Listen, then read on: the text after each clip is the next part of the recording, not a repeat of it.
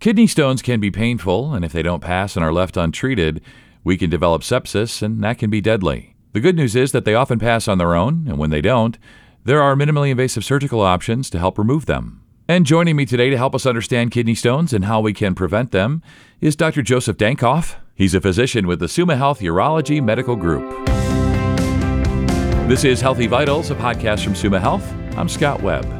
Doctor, thanks so much for your time today. I know you just got out of surgery, so I appreciate it.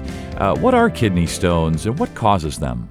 Well, I could certainly win the Nobel Prize if I could tell you absolutely what causes kidney stones. The kidneys filter a lot of poisons out of our system, and the poisons go down into your bladder and you expel it to the outside world. And if calcification and other products clump together and don't let the river of urine flow normally from the kidneys out to the bladder, then those clumpings, those stones, will cause blockage inside the urinary tract, and that's what causes pain that people perceive. Uh, there's different kinds, and what causes them, we don't know exactly the reasons. We have things that people do that puts them more at likelihood for getting stones, but we don't know absolutely what's going to be able to predict one person having a stone versus another. So that's a good baseline to start with. And are some people at greater risk for kidney stones? Is family history, lifestyle, somewhere in the middle there? Absolutely. Those are very important factors. So, family history,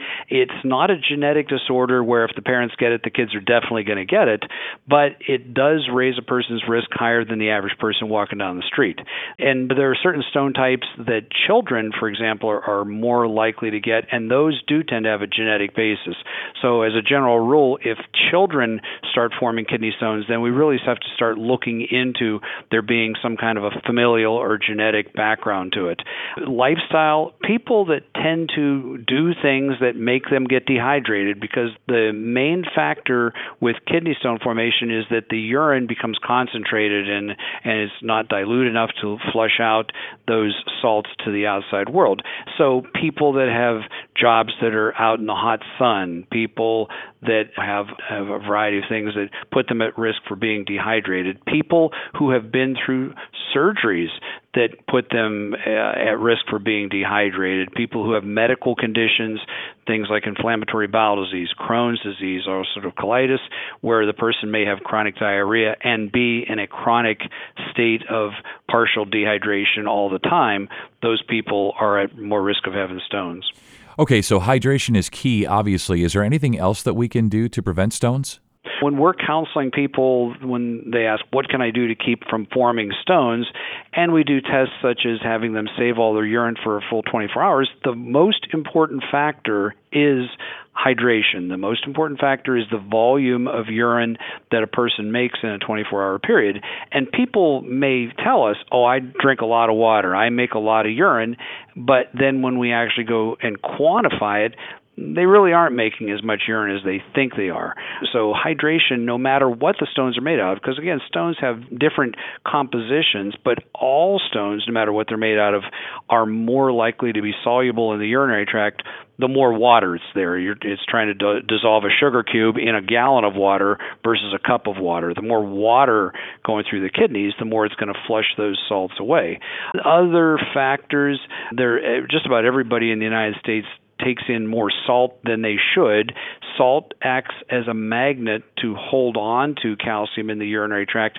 So, another thing that we'll recommend is that people not eliminate salt completely from their diet, but to consciously think about the amount of processed food and the amount of heavily salted food and the amount of salt they add to their diet and to try and do things to reduce that as much as possible. Red animal protein in some people can be a factor, and we have people think about their diet and are they having too much of that. The most important thing is, though, when people look on the internet to see, oh, what's the perfect solution, they see on some website it says, oh, eat this and don't eat that, and you'll never make another kidney stone.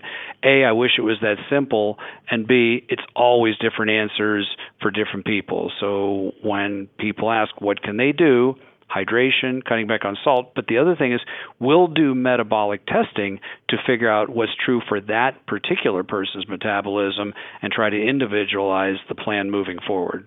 Yeah, I've never had stones, but I've had them described to me, and I've certainly seen them portrayed on television shows and movies, and it seems quite painful. So I'm assuming that's the common sign that the pain. And as a you're part of your answer for that, how do you treat kidney stones? Well, it depends on the size, the location, and other factors that are playing into that person's past medical history. We had people come into the emergency department last night that got surgery today because of concerns of possible infection that is built upstream from where the stone is blocking things off, potentially putting the person at risk for sepsis, risk of the infection getting into their bloodstream. So those people would be promptly taken to the operating room versus if somebody is diagnosed with a stone.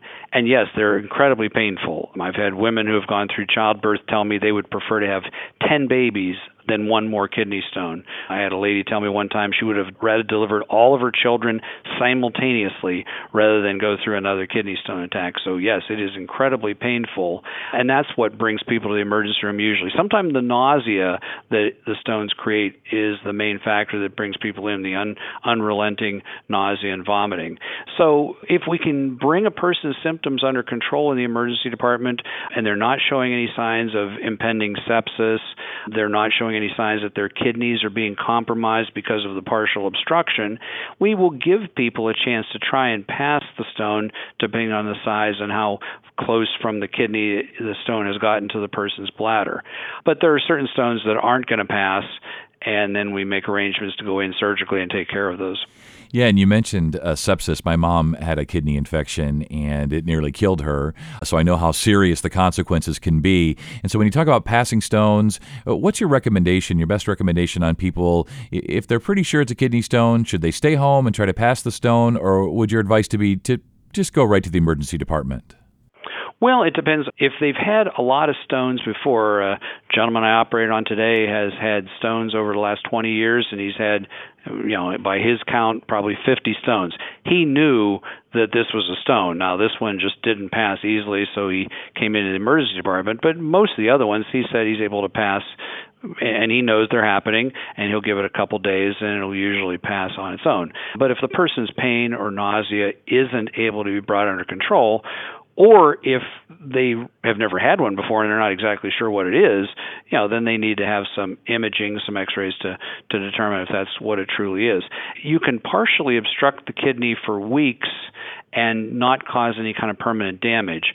So the analogy I'll use is that if a car is running and you pinch the tailpipe of the car, the exhaust won't come out the way it's supposed to. And if you do it long enough and pinch the tailpipe off severely enough, that exhaust is going to back up into the engine and cause the engine not to function right. But if you partially block it off, you can go for a while. We'll usually give a rule of thumb four to six weeks, and that's if the person's feeling perfectly fine. And we do an x ray and we know the stone is still there, but the person is feeling perfectly fine, at some point we are going to electively just want to get the stone out of there because if we leave it in there too many months, it can lead to long term problems with obstruction. We don't cut people open for stones nowadays. That's something that was done decades ago. Nowadays, we have scopes that go up through where the person urinates with the person, of course, asleep in the operating room, go to where the stone is, and then either deliver the stone to the outside world, like delivering a baby, or use uh, a laser device and break the stone up to sand particles, which then can then be extracted out of the urinary tract.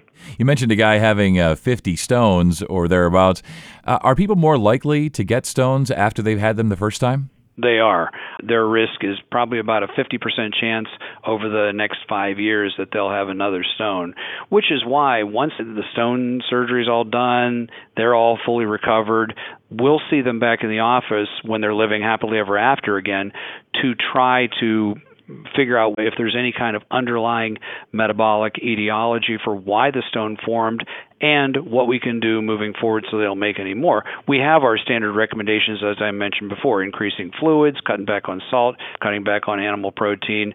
Lemonade is a very strong recommendation. There's a substance in lemonade made from real lemons that is inhibitory against stone formation. So we'll have people that will say your summer drink is a pitcher of water and a couple slices of real lemon in there, and that's what you're going to drink all summer long, and try and cut back on the sugar on that.